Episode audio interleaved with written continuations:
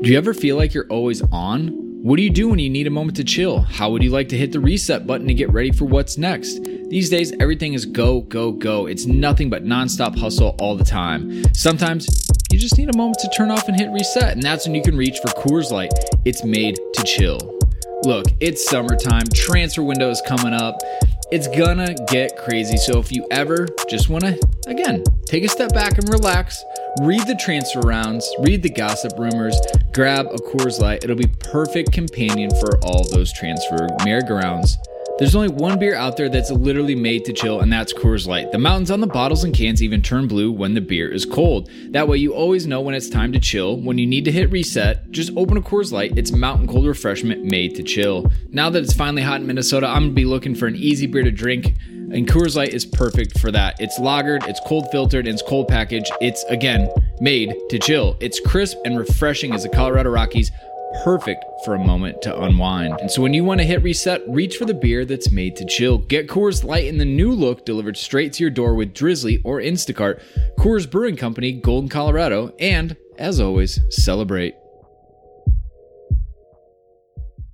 All right, so you're listening to this podcast right now, London is Blue. And guess what? We host our podcast on anchor.fm. That's right. If you're looking to host your own podcast, this is the easiest free way to get started. This got a content creation tool, allows you to record and the podcast right from a phone. That's right, don't even need a computer, but you can do it there too. They'll also help you distribute it, which is probably the most challenging part. You don't want to have to mess with that. They got you covered. You can get it right on a Spotify and Apple Podcasts, as well as any other place podcasts are found. And you know what? You can monetize it too. Make a little cash for sharing your great content with the world. It's everything you need to make a podcast all in one individual place. So you know what? Head over to your app store, download the Anchor app, or head to anchor.fm to get started if you're ready to launch your podcast and make it happen. I'm Pat Nevin. This is Ali Riley. Hi, this is Ruben Loftus Cheek, and you're listening to the London is Blue podcast. Welcome back, Chelsea fans, to another episode of the London is Blue podcast, your home for all things Chelsea FC. Dan, Mike, Nick, and myself cover all the match reviews from the latest Chelsea matches. We cover the team news and even throw you some exclusive interviews. Thank you already for being an awesome listener. And you know what? Let's jump right in. Hey, Chelsea fans, just a quick programming note. Dan here. Wanted to let you know that we actually went a little long and recorded this episode with guests Joe Tweeds and Sebastian Chapuis. We broke it up into two for you, so it's a little bit more digestible. Anyway, enjoy the first part now. All right, Chelsea fans, welcome back to another preseason episode of the London is Blue podcast. No Brandon this weekend. He's lost in the mountains of, I don't know, the north somewhere we might find it. But we do have Nick, we do have Mike, two stalwarts. Welcome, gentlemen. How are you both doing? Hola, amigos. I'm doing good. Well, I am. you know, I am capable, Dan, of saying caballero. It's unbelievable. that's important, an important skill set. And you know, I think because we wanted to go a little deeper into what's going on with preseason, the tactics we're seeing with Lampard, we you know, thought we would broaden the audience here. You know, when Brandon's away, really, the London is Blue podcast will definitely play. Uh, and we did so, one, with a returning guest in Joe Tweeds. Joe, welcome back. Hey guys, how's it going? Uh, we are all doing well. We're glad to have you. And then we also brought, uh, you know, every Sarista's favorite Twitter follower um, in Seb or Sebastian to join us. Uh, welcome to the podcast for the first time. Hi guys, I'm good. Thanks you for for the invitation.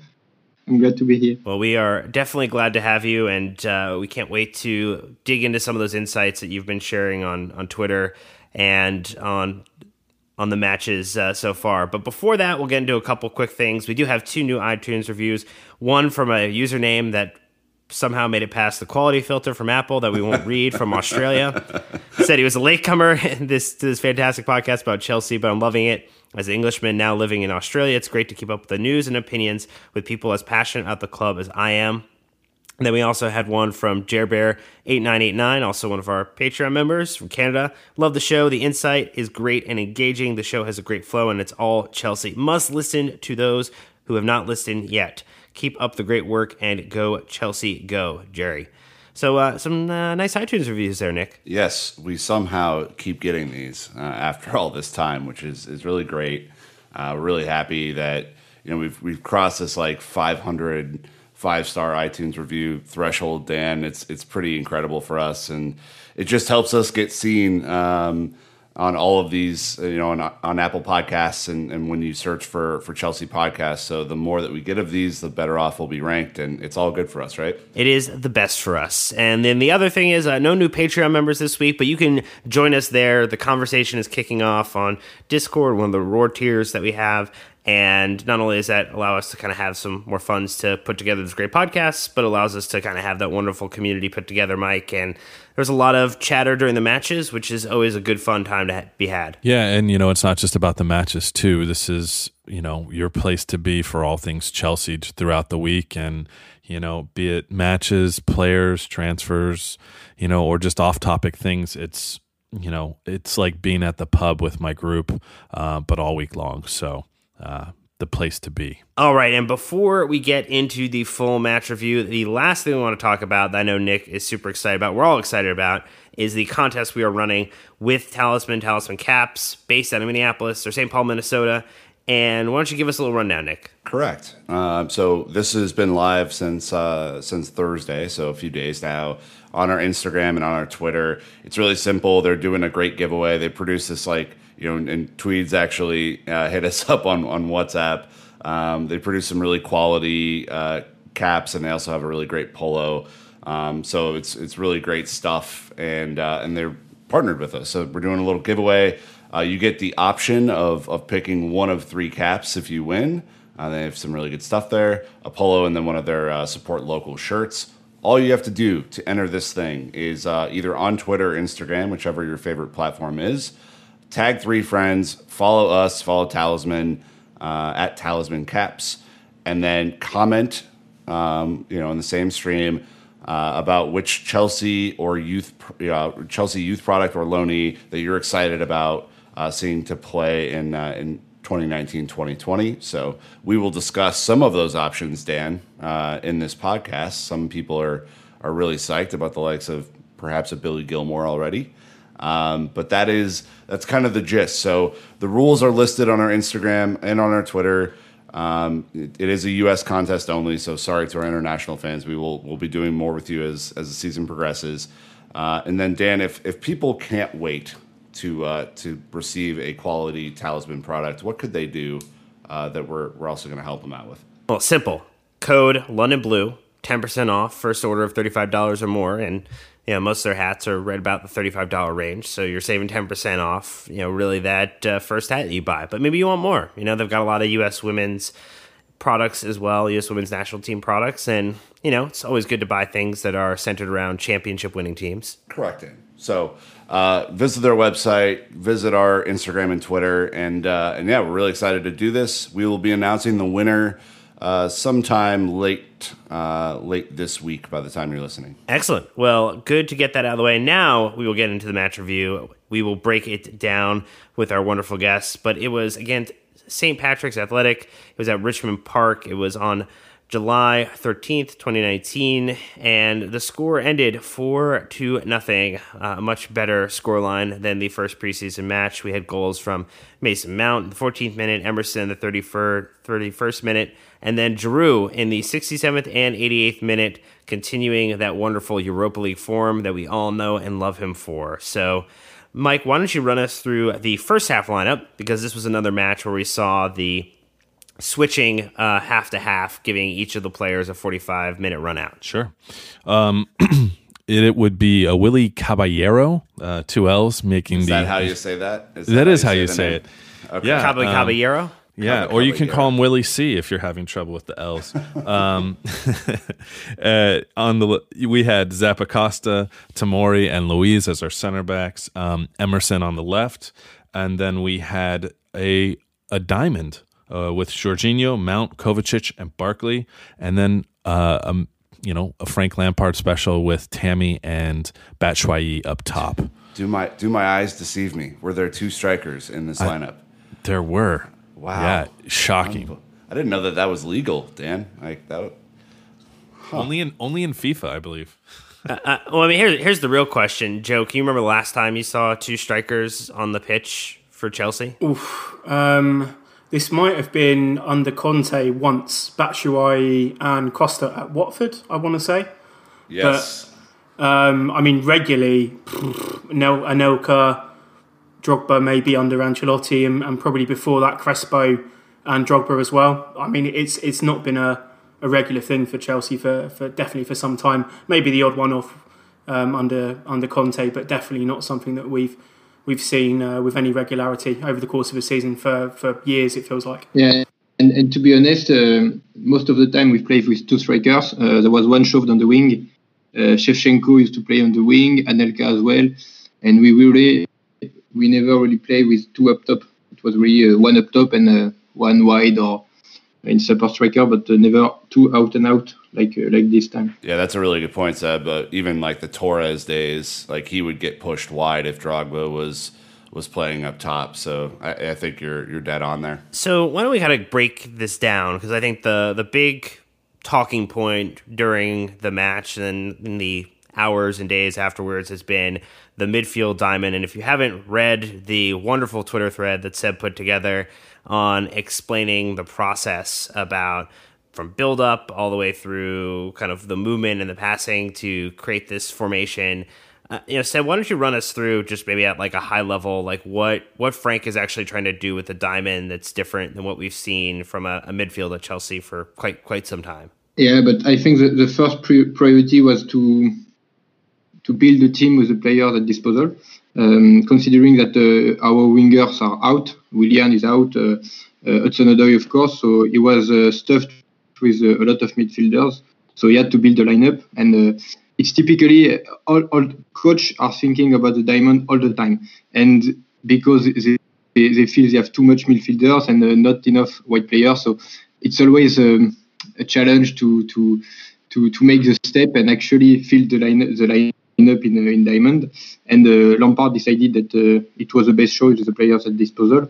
Um, in fact, it's when you don't have uh, real wingers and uh, or you want to play two strikers up top and you don't want to lose control in midfield. So you have four midfielders and two strikers as opposed to when you play a 4-4-2 and you have only two uh, or three center midfielders and uh, uh, wingers who are who tend to give the ball away and not defend as much as midfielders. So so I think the idea was to to play as much midfielders uh, as possible today because uh, there was a lot of players available today in that game. Were you surprised at all, Seb, to see Barkley at the tip of the diamond instead of uh, Mason Mount? No, not really, because uh, um, to be honest, um, maybe Mount is um, better positioned and um, maybe better tactically to to move and to understand his role. That uh, maybe Barkley, was uh, was an impact player, even if he starts games, um, he tends to uh, show for the ball, try to do a thing, but he's not really someone to, to play the diamond. And going back to the time we used to play diamond under Ancelotti, uh, it was a challenge for players like Essien or um, anyone who was not uh, Lampard or Ballack uh, struggled to play the, the, the diamond. Um, I remember Essien losing position a lot of times, and Ballack was tactically uh, able to, to switch between roles because it's really demanding in terms of uh, running uh, for the side midfielders, so Kovacic and Mount. So they can run a lot, but uh, they need to understand where to run, who to close down, and um, because if you're not um, good enough tactically, it's it's it's a nightmare for the for the whole team because the the, the wing is is exposed all the time. So maybe it was the choice to have the the more disciplined player in Mount in midfield and um, uh, Barkley close to the striker because he can sometimes he can hit the target with a with a shot. That's a uh, a very fair point there as well. And you know, so I think Mike, what were you what did you like that you were seeing when we were kind of playing this formation? Was there anything that you know you appreciated that you were seeing in the way that you know, again, I think I said was talking about Lampard tried to take advantage of the resources we had, which is a bunch of midfielders and not a lot of wingers in this match. Yeah, I, I, I appreciated it. Uh, I think this is a very, you know, as as said, it's a tough situation to be in, and I think also we're what we're doing is we're watching uh, Lamps try and figure out um, who can make the cut. I feel like this is one giant uh, version of Hard Knocks, and um, you know, I think he's being pretty fair and allowing some of these young guys to get on the field to see if he can make something work and he can elevate them to the first team this season, and also just trying to make sure that you know everyone's getting a fair shake. And and I love that we're trying out multiple different scenarios instead of just trying to to hammer down the same thing over and over again which might not work. So from a, a flexibility perspective and the ability to change and also realize that you know different people are going to play different things i'm i'm so excited. And you know with seb's comment about the lack of wingers it just makes the arrival of a certain american just ah, right. i'm just cannot wait. So Well- nick yeah well, I, I think I'm going to pass this to Joe, but I think the the comments that were made after the game, Joe, were that Frank was looking for he was looking for players who are a little bit more tactically flexible, right? Um, so depending either on availability or uh, based on you know key matchups, you know against a, an opponent like Manchester United, maybe uh, it's important that you know his midfield can do more than just play in a four three three and that's it, right? Yeah, I mean, I think that, that what said said there was, was, was very important for people to understand is that last season we saw a, a manager trying to sort of fit a, a style of play or, or necessarily try and force a, a system on players that it didn't always kind of fit at times. And what we've seen already with Lampard, particularly with a, with a diamond midfield, is Lampard's acknowledgement that Chelsea are probably at the moment in terms of quality of players and and let's say you know in terms of age and, and capability of pressing and running and all sort of the components that that are required to, to play a sort of high octane style of football. He's shown that he's, there's a willingness to, to adapt to, to what's available. Um, I think in terms of the, the diamond midfield, we won't necessarily see it all the time.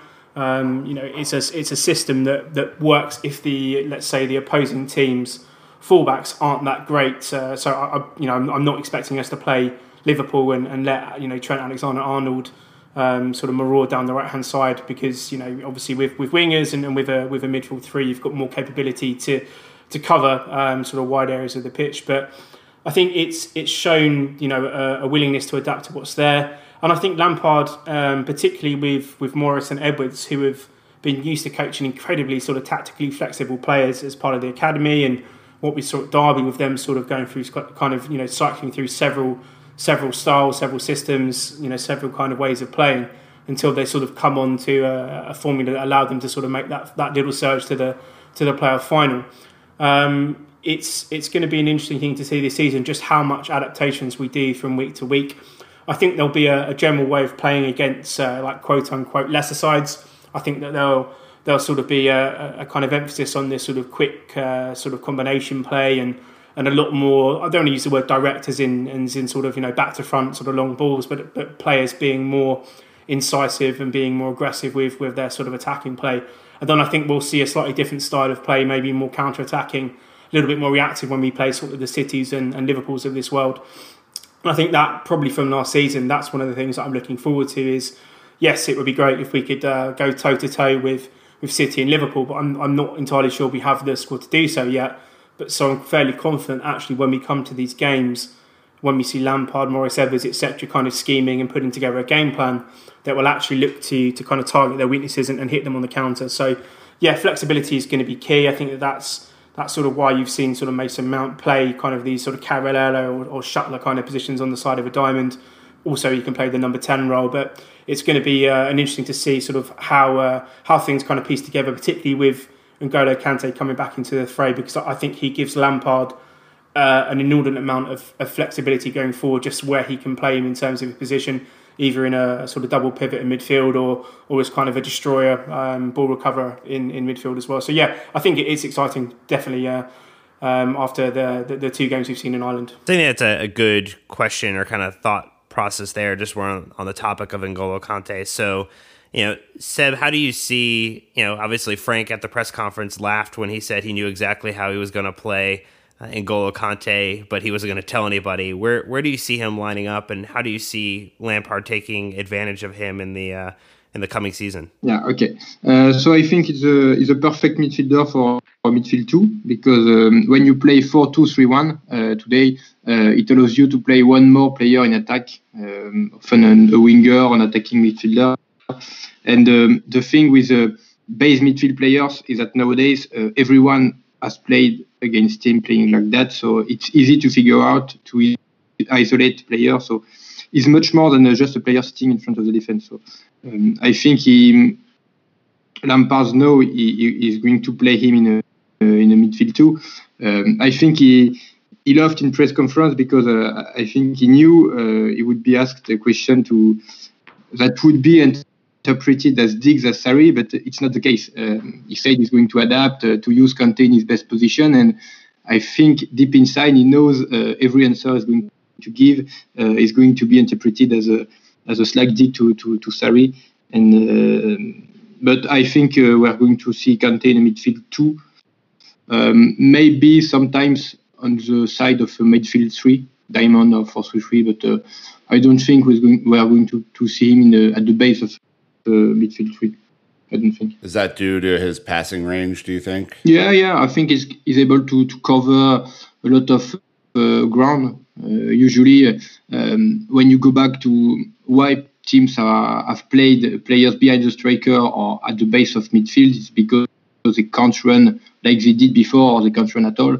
And um, it's a way to to have uh, players behind them, behind them or ahead of them, able to bring the ball forward. So usually you play very good passers at the base of midfield or uh, uh, support strikers behind the strikers, but who can't uh, can't run or can't uh, can't defend as much as midfielder. So um, I think is a um, is a really modern midfielder. It, um, there's more and more players abroad like that.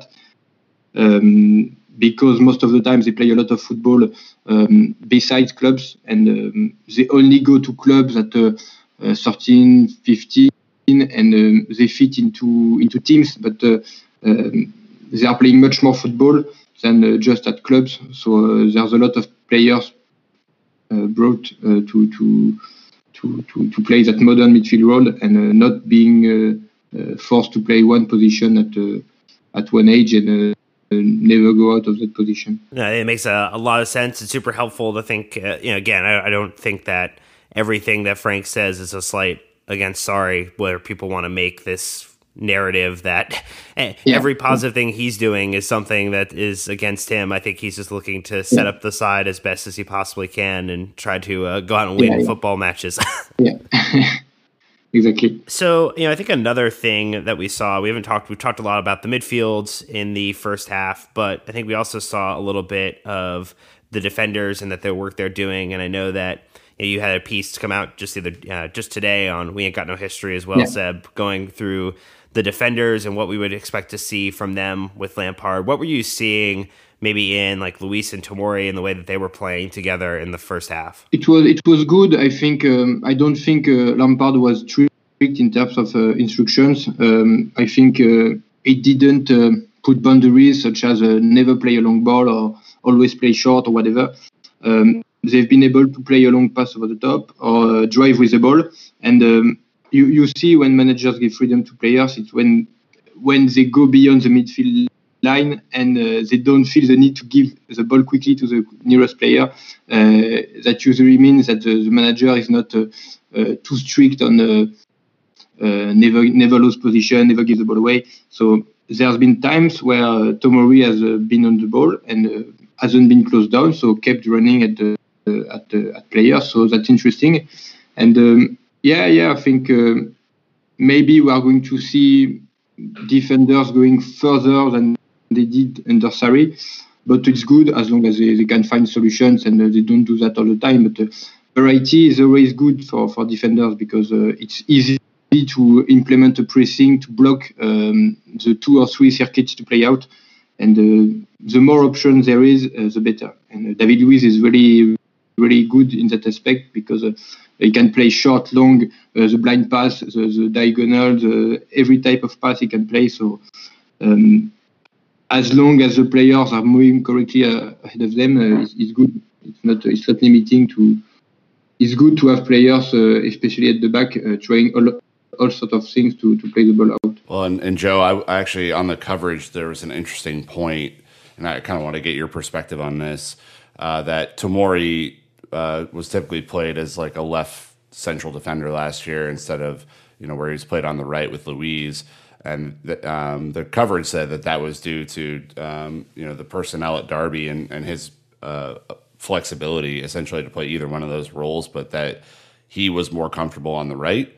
Uh, did you get that sense, and did you see you know some really good interchange between him and Luiz? Yeah, and, and going back to some of the academy sort of days with with Tomori, I mean he's very comfortable as playing as a right back as well, and it's it's no surprise really that he can slot in at, at both centre back positions. I think you know as as players mature, they tend to sort of stick to to one side of the pitch. Obviously, John Terry very famously was a left-sided central defender, and, and anyone who paired with him had to play on the right. I think probably on the on the right hand side most likely benefits uh, Tomori more. I think he's a little bit more comfortable receiving the ball. It's easier for him to open up his body and, and play passes to either the fullback or to midfielders. Um, I, I, just think that he, you know, probably in, in a later piece or in the, one of the later segments we're going to talk about in a little bit more detail, but he he reminds me so much of, of William Gallas when he came to to Chelsea, sort of similar athletic profile, sort of similar kind of skill set on the ball. And I think, you know, given his age and, and given sort of how centre backs today. I mean, you know, there are a couple of exceptions, but mostly sort of tend to mature in their sort of mid to mid to late twenties.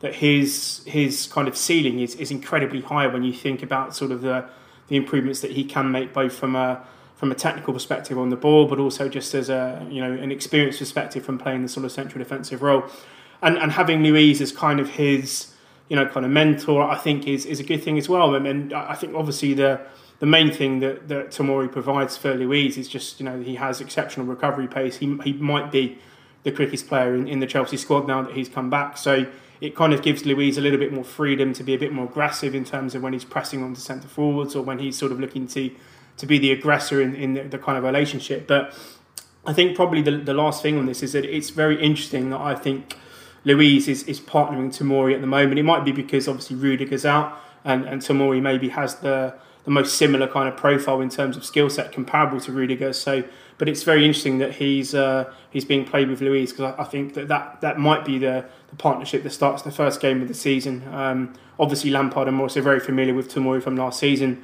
Joe Edwards has also coached Tomori, uh, you know, sort of across the uh, academy age groups that they've they've been sort of part of as well. So it wouldn't surprise me if, if this is sort of the the partnership that we're seeing going forward, and it just means also as well that you know even with let's say if, if Azpilicueta starts at right back and his, his pace is declining a little bit, having Tomori there is also a bit of a comfort blanket for him as well. Yeah, so, yeah. Going back to what uh, what Joe said, usually when, um, especially in preseason, managers tend to put the more experienced uh, central defender on the left, um, and if if they have two right-footed, uh, they're going to play the, the, best one, the more experienced one on the left, and uh, to have the younger, the rookie on the on the right.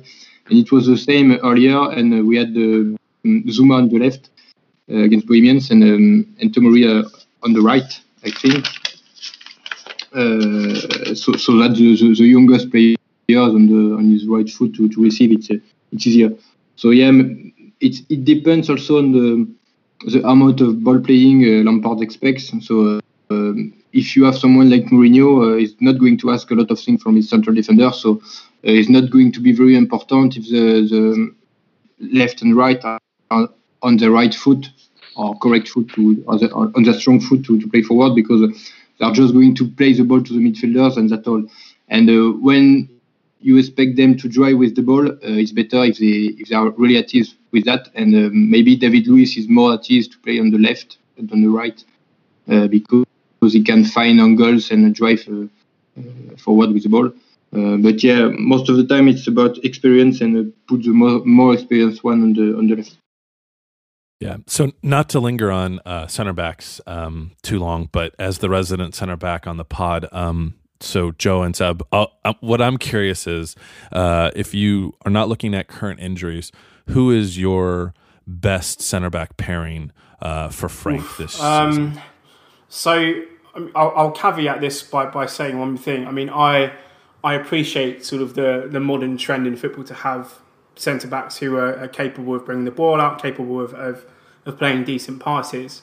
However, what I will say is that looking at last season, I think Chelsea don't really have the luxury of, of being able to pick one of those players at the moment. I think we were susceptible to crosses. I, I don't think necessarily that that maybe maybe due to the sort of structure that Sarri put in place, that the two centre backs were left exposed on, on counter attacks, etc. So I would probably go with uh, a little bit more of a, a safe pairing. Um, Zouma for me probably starts. I think um, you know I, I, I, don't really care so much that if he looks a bit awkward in possession and and maybe that isn't most aesthetically pleasing centre half. I think historically, at least for Chelsea, he's always had the best performances against uh, against people like Sergio Aguero and Harry Kane and sort of the top centre forwards. I think Zouma's always performed the best at, kind of individually against them. And then I probably would pair him with with David Luiz. Um, I'm not. I'm not super high on, on Rudiger compared to other people. I think Zouma is a better, just a better pure defender.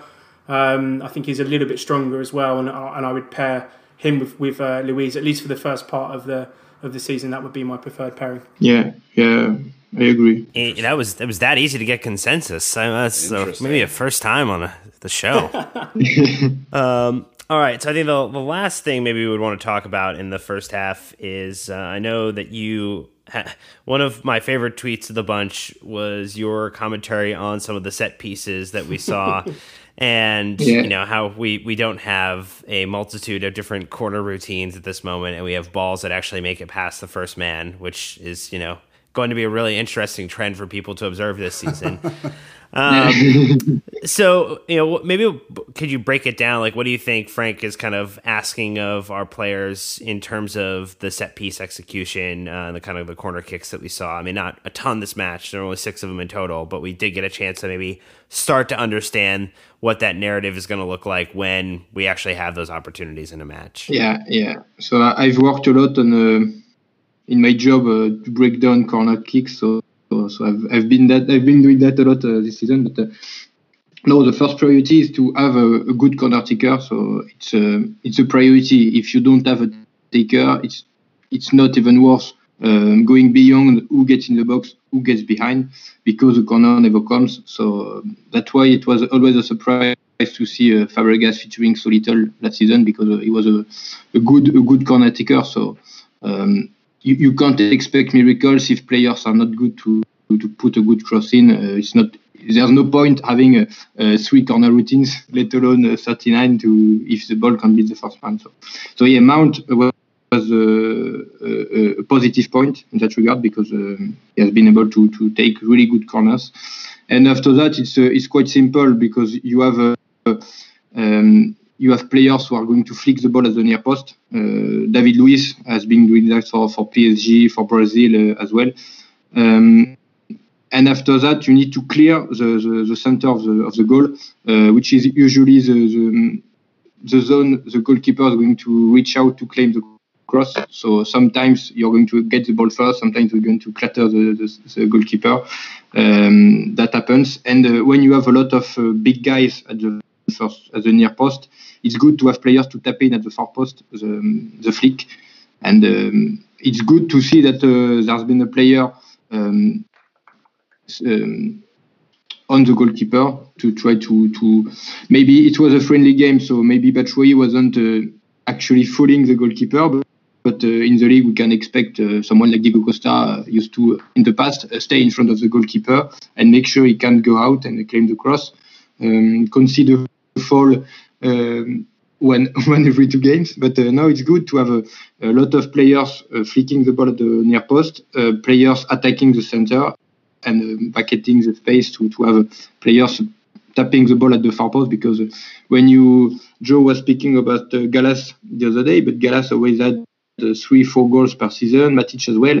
And when you add up, uh, it's always good to have defenders who have uh, one, two, three assists. Terry used to have two or three assist because he flicked the ball a lot, and uh, you just have to tap in the ball at the far post. It's an extra goals. Uh, you can get maybe four, five, six extra goals every season with with that, uh, having players at the back post. So when you think we have we had the, the 63 goals, I think this season, uh, the second or third worst tally. Um, it's always good to consider options to get uh, maybe three, four, five goals more. Uh, it's better against against uh, against certain teams when you can score in, the, in open play. It's good to have them uh, um, having good strategies to, to attack space in the box and, and try to score. So, so what I'm hearing, Seb, is that it's it's better to beat the first man on the corner. So that's good. Um, okay. so, hey, Joe, one one of the final things in the first half that I wanted to touch on that I was um, impressed by, I think, was the interchange. You know, if not the final product between Tammy and and Batshuayi. And you know, my my kind of take on this is that Batshuayi's looked very hungry to this point. This is the you know, kind of uh, reinvigoration of his, you know, potentially his Chelsea career, and then this is the first that we're really seeing seeing of Tammy to this point. So, just wanted to get your thoughts on on what you saw between them from the uh, uh, from the first half. Yeah, so so Batshuayi is a he's had a, a, peculiar career so far because um, he always was a second fiddle to to a centre forward, and uh, his big breakthrough season at uh, at Marseille, he was the only senior uh, striker in the team. Um, Steven Fletcher joined at mid, midway through the season, but um, either he was second fiddle because the managers didn't trust him uh, to play up top, uh, several managers, uh, because he doesn't offer enough in open play.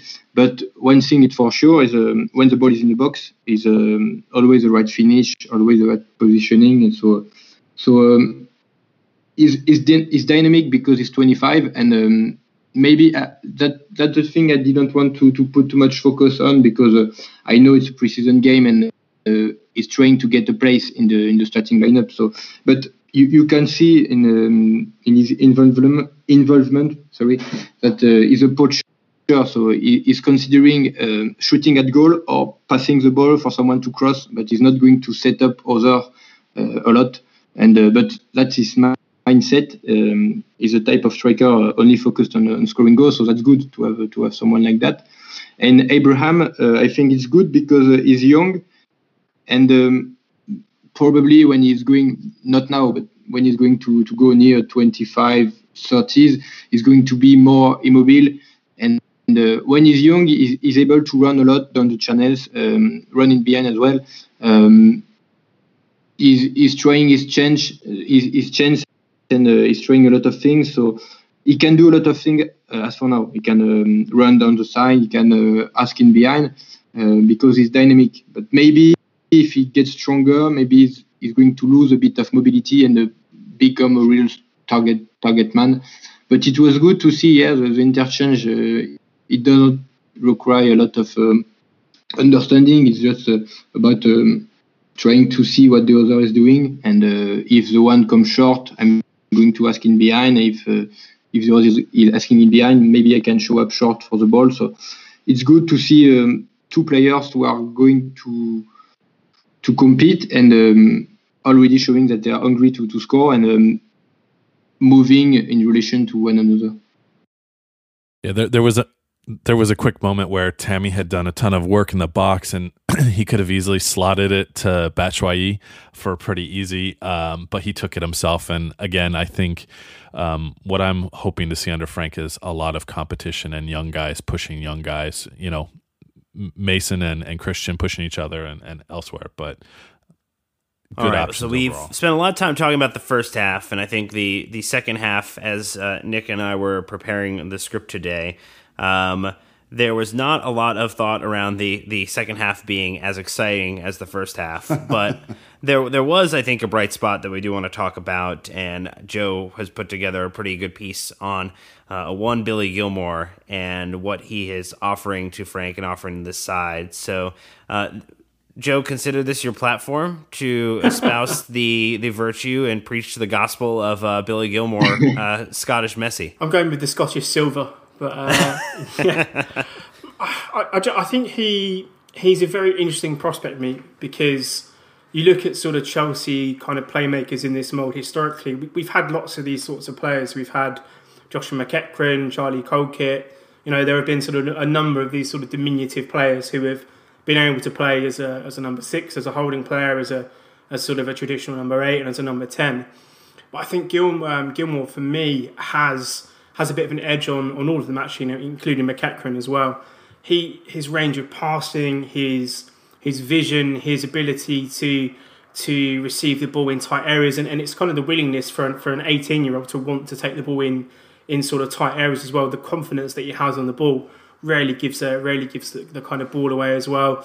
He's just, I, think, you know, when you look at a lot of the players we have, we've got a lot of physical, physical kind of players, players who who are maybe slightly more traditionally English. I think, you know, it wouldn't be surprised if if Gilmour had had come from sort of a, a kind of Barcelona style school of, of football rather than let's say Glasgow Rangers, who are probably you know very kind of traditionally uh, British in terms of their sort of academy setup. So I think uh, what he's he's done on on the tour for me is is sort of take the opportunity I think Lampard and Morris and Edwards etc have kind of offered to the younger players and if, if you sort of do your part of the equation you will get opportunities in the first team. And I think in the second half you know he was playing with with Bakayoko and he, I think he was playing with uh, Palmer Pedro etc he sort of looked like the seasoned player on the pitch. And I think that's something that you'll see you know the more that you watch him he always looks um, sort of you know, more mature than those people he's playing with, and that, that's something that's followed him kind of through age group football.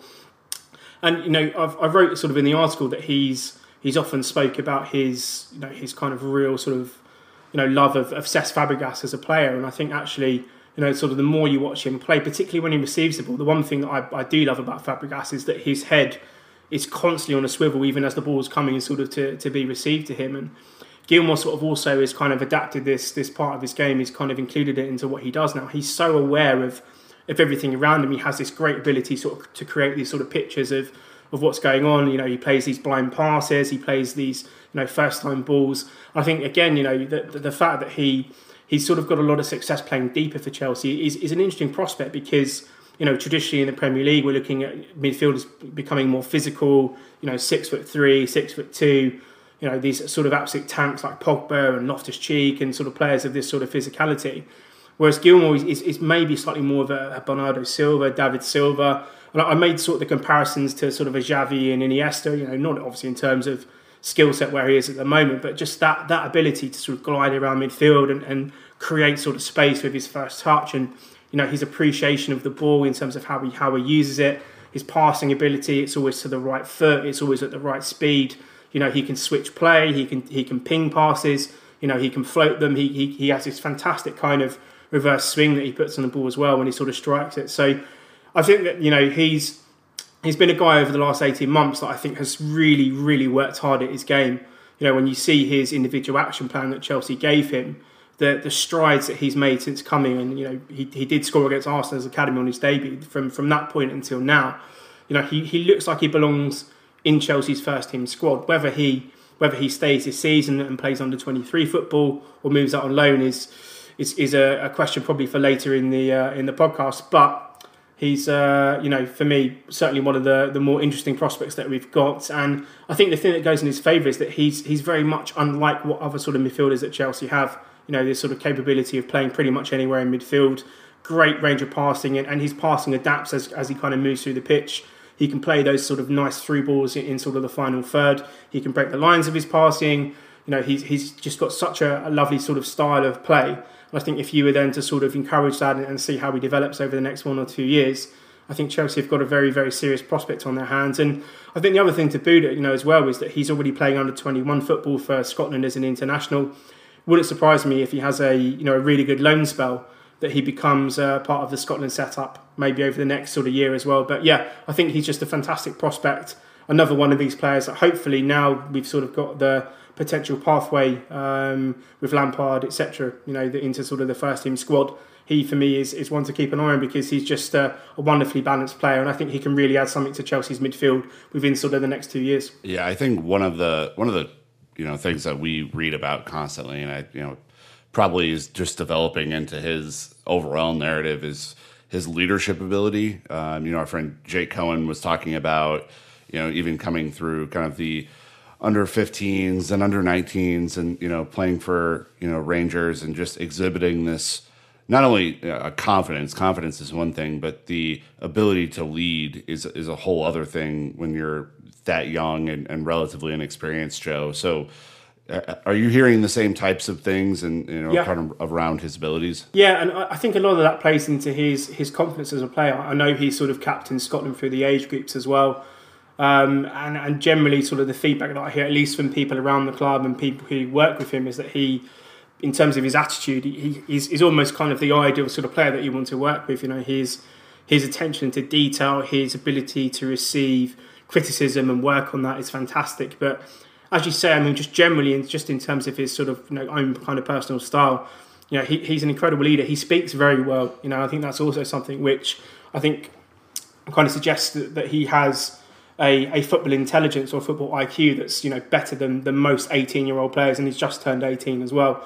Listened to him on a on a few uh, sort of BBC interviews, and he did a, a show up in Scotland recently as well, where he you know he speaks very intelligently about the game, and you know I think that he would be one of those players that because he he always wants to accept responsibility on the pitch. You know, sometimes you see young players hide um, for the ball if things are going badly for them. He's he's always there and always wants to receive the ball. And I think that that sort of leadership in terms of both performance and just his character and personality. You know, he's an on the pitch leader in terms of actions, but also I think in terms of just his his personality and his his nature as well. I think he leads by example. Um, and it's you know that that for me is, is what separates him potentially from players like we've seen like Charlie Colkett, who was a great passer, McEachran, who also was a you know was a, was a very good passer of the ball and a, a nice sort of player to watch. I think Gilmour has a little bit more street smarts. I think he's got a little bit more edge to his game. He's got a little bit more of a spiky nature. Um, it might be because he's a Glaswegian. You know, he's he's got that sort of Glasgow backbone in him that he you know he's a little bit more combative. He's a little bit more savvy. Um, and I think hopefully, you know, if, if he stays on the squad, you know, he could be a player that features in the League Cup or FA Cups and, and, maybe sort of progresses towards more minutes towards the end of the season. But it wouldn't be out of the realms of possibility that he goes on loan to somewhere in the Championship and, and becomes a real sort of talent uh, for, for someone potentially, a, a, hopefully, you know, like a top six team or a team aiming for the playoffs. But, you know, leadership qualities are things that I think a lot of players are born with. And I think Gilmour definitely in terms of the the way that he's sort of managed himself since he's been at Chelsea suggests that you know he's not just a great player, but that he's going to be one of these players that has the sort of character and and the sort of nature that you associate with with Chelsea players of the past. So that's also you know an incredible positive thing about him and his game. You know, Joe and Seb. Um, one of the things that has really been a hugely um, important kind of impact uh, action that that Frank took this season is the um, kind of smashing that glass ceiling between the youth team and the senior team, in both allowing them to practice together and um, you know also eat together.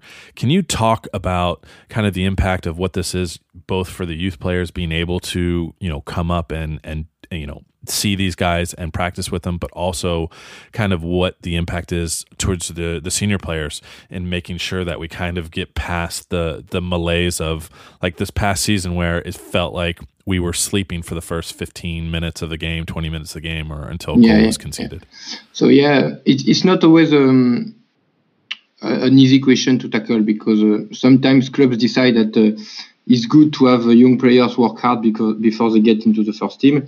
And uh, sometimes, especially in modern football, uh, you get younger players who, who, think they have done it all already because they're already training with the pros. They have a squad number. They have a, a locker in the in the first team dressing room, and um, it it didn't used to be uh, like that before. And uh, you you just um, managers would call into action a, a youngster for a training session or whatever, and um, they wouldn't be used to to be uh, uh, part of the first team picture like they could be right now, as I said, with a squad number, uh, permanent stay in the dressing room, etc. So, but at the same time, it's it's really hard for for a young player because um, fans really need to take into account that um, there's a lot of sacrifice uh, behind uh, being a promising, promising um, 18 years old or 19 year old at, uh, at Chelsea, there's a lot of sacrifice, uh, moving out, uh, training hard, uh, four, five, six, seven times a week. So um, it's really fr- frustrating, fr- frustrating, sorry, uh, for a player um, to not feel that the, the door is open because uh, um, talent is is good to, to break the, the, the glass, but sometimes opportunities um, is very important in football because sometimes it's a matter of how many players are playing in a position. Um, if you have a lot of uh, fullbacks, of young fullbacks, it's hard to, to get uh, um, a first team shot. Um, if there's a player injured, uh, of course, um, we can remember um, Jeremie Boga um, two years ago, maybe he wasn't going to be the next Eden Hazard, but uh, he was a promising player. He came through the academy at Chelsea, and uh, for a conjuncture of um, reasons, he started the season against Burnley, and um, because Cahill took a red, no, it was a Courtois, I don't remember. Uh, because of the red card, he was hooked uh, after 23 minutes, I think, and uh, never came in, in into the into the picture again. So sometimes uh, the opportunity is going to, to the opportunity is going to show up once, and um, if player feel uh, the opportunity the, opportunity isn't going to to occur at all, it's frustrating, and you, you can't blame young players feeling that they won't get considered into the first team, and um, they are going to look for a pathway in the in the first team elsewhere. So. Um, it's good to open the door, uh, but at the same time, uh, there's consequence because sometimes you, you, you have players um, maybe like Kenedy, if you if you see he was brought into the first team, um, not even as an academy player, and uh, he hasn't delivered on on and off the pitch uh, because maybe it was uh, too too much too soon. So it's a it's a difficult balance to find, but um, you can't expect as a club to have a prospect uh, staying out, uh, staying in, the, in your club if uh, if they don't feel there's a, an opportunity. So so it's good to open the door, and uh, it's about management to keep them uh, focused and uh, not drift off from from from the, the, the, the, main objective. So, as we kind of wrap on the second half and kind of thinking about the you know players that did succeed or look successful, or anything other uh, notes that people wanted to go through from second half. So, we kind of talked about Gilmour and a chance to look into like you know what he represents for the academy and kind of this opportunity for players to make a transition from the first, uh, you know, from you know playing for the youth to playing for the first team. Uh, but any other highlights or callouts from the second half that we maybe didn't touch on, uh, Seb? No, but maybe the fact that uh, we have had uh, four of football so far, and uh, he's tried several things. And uh, it was interesting to see uh, an instance that uh, the 4 2 3 1 we played in the first game wasn't quite the same uh, as the one we played against St. Patrick's. The movement wasn't the same. And um, football tactics, uh, it's not rocket science. Uh, sometimes it's just about managers asking specific things from players. Uh, sometimes the fullback, fullbacks are going to, to run up and down.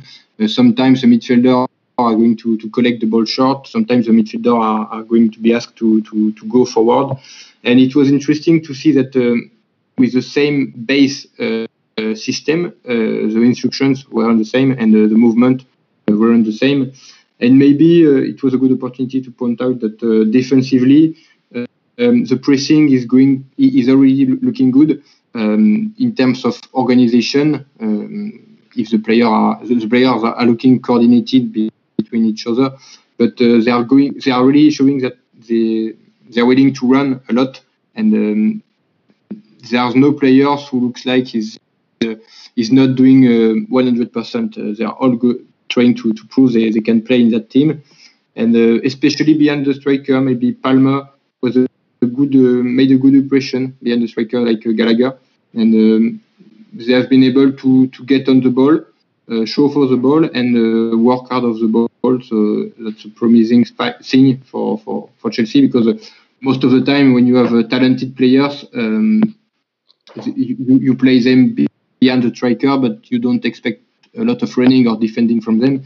And it's a credit to, to the Chelsea academy to have uh, um, guys like Palmer or, or Gilmour being trusted to, to, to defend properly, being positioned properly, and trigger trigger a pressing run at the right moment. So it's really uh, interesting to see that. And uh, are not young players, uh, as in you you'd find uh, players who, who can't run, who can't be disciplined to, to, to, to keep a structure. So it's promising promising. Hey, Joe, I wanted to get your thoughts on on uh, a couple of guys who I, have not been ultra impressed with uh, through the first two games.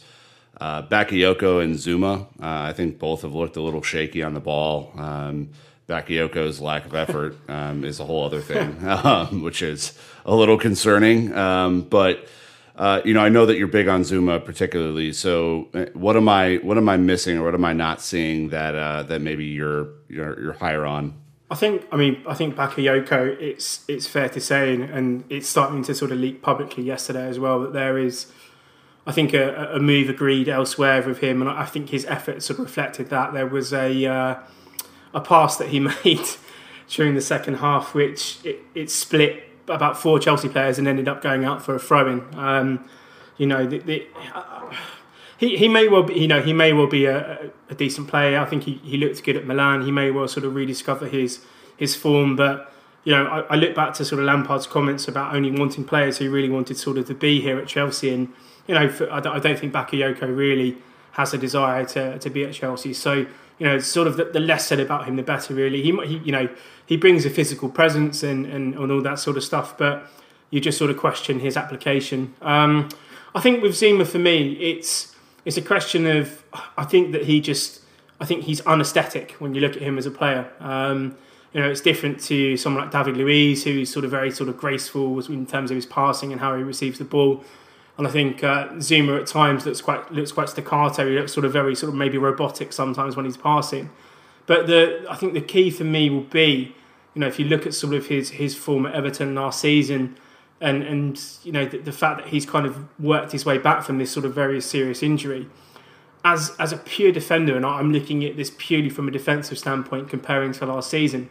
I trust him more in, in the air, and I, I, think we were very weak at dealing with, with crosses and set pieces last season. I think he, he doesn't immediately resolve that, but I think he, he brings a lot of quality to that area. Um, I think he's a better one on one defender, both in terms of how he defends in the penalty box, his willingness to block, his athleticism, his, his mobility from side to side, his ability to get a foot on something, a head, a shoulder, whatever it's going to be. Um, and I, th- I, think also as well that he he has an element of leadership that I don't think we've had maybe since John Terry's left the club. In that Zouma is a very aggressive player when sort of things kick off between players. You know, he's always the first person over, particularly for Everton last season. You know, Zouma was was always the first guy over, and, and you know, I think that we've. I'm not going to say that Chelsea have become a, a bit soft, but you know, it's it's having someone in the team who you know is willing to to sort of step up when sort of required when when it does get physical in some of these big games. You know, I look at the sort of impact that Van Dijk had at Liverpool, his physicality, his his aggression, his leadership, what that sort of brought to Liverpool. You know, I think Zouma coming back. I don't. I'm not sort of. I don't think he's as good as Van Dijk, but in terms of sort of the the impact for Chelsea's back four, I think that that, that he can have a similar impact for Chelsea. Obviously, we know he's quick. We know he's athletic. Um, and I just think last season sometimes we, we lacked a little bit of that that physicality at the back when, when we were dealing with with set pieces and crosses. So yeah, I, I take the point that you know he he's never going to be confused with uh, you know Franz Beckenbauer or, or, one of these sort of great you know Dutch um, sort of sweepers in terms of his ability on the ball. I think some in some cases he's a little bit underrated just because he looks awkward. I don't think necessarily that he's as bad as is what some people think. You know, there's there's compilations from his time at Everton where he's capable of hitting 40, 50, 60 metre passes and capable of playing through the lines and capable of, of, of, hitting good passes. I just think it's it's it's one of those things where you know someone who looks a bit awkward maybe it, it kind of carries through to sort of the perception of them in general. But you know, I, am not. I, I, suppose also say I don't think he's necessarily had an exceptional uh, tour of Ireland, but I would assume that sort of as he gets back into the Chelsea fold, I think again as we saw with him at Everton, the more games he plays, the more sort of in tune with the with the pace and the tempo he gets, um, the, the, better he'll be. So, yeah, I, I think that he's uh, for me personally, I, I, think he's Chelsea's best centre back, and he would be one of the one of the first names on my team sheet purely purely for his defensive attributes. You know, if we improve greatly in the next couple of seasons, and you know, then you can start looking at the luxury of having a ball player at the back. Um, you know, then then then I think you can look at his position. But I think at the moment, given that we do have some weaknesses, sort of in the centre half space, I think Zouma is is young. I think he's talented. I think he's a great defender first and foremost, and that's that's why I would have him inside. All right. Well, this is a wrap on the first episode, and the next one is coming out for you tomorrow. Again, with our guests Joe Tweeds and Sebastian uh, Thank you so much for listening, and until tomorrow, keep the blue flag flying high.